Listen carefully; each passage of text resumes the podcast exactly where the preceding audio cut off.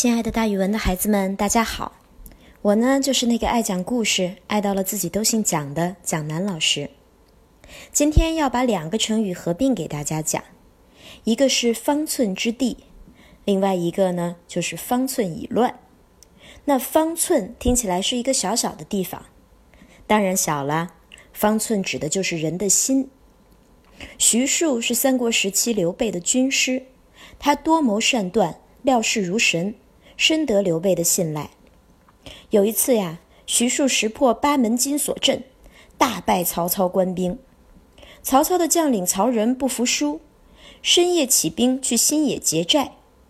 徐庶早有所料，待曹仁离开樊城的时候，就趁虚而入，结果樊城失守，曹仁呢也败退许昌。他非常愧对曹操。曹操说。别伤心，别难过，刘备必有能人为他策划。于是呀，曹操就搞了一些调查，发现刘备身边这个能人就是徐庶，于是就想把他骗到许昌，留在自己身边。曹操模仿了徐庶母亲的笔记，写信给徐庶，信上说：“儿啊，我被压在了许昌，你快来救我呀！”孩子们都知道，中国古代的这些名将贤臣都是百善孝为先的。徐庶听说自己的老母亲压在许昌，心里面非常着急，只好挥泪告别刘备。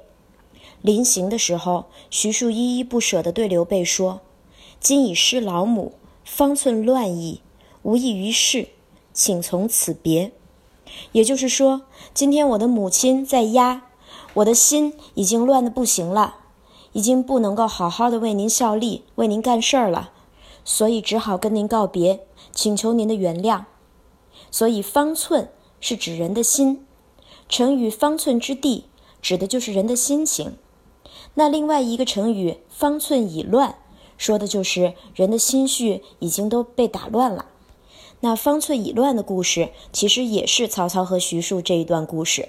所以大家今天听了一个成语故事，就学了两个成语。方寸已乱和方寸之地，记得方寸说的是人的心，那方寸已乱说的当然就是心已经很乱了。好了，那今天的故事就讲到这儿，蒋老师跟大家明天见哦。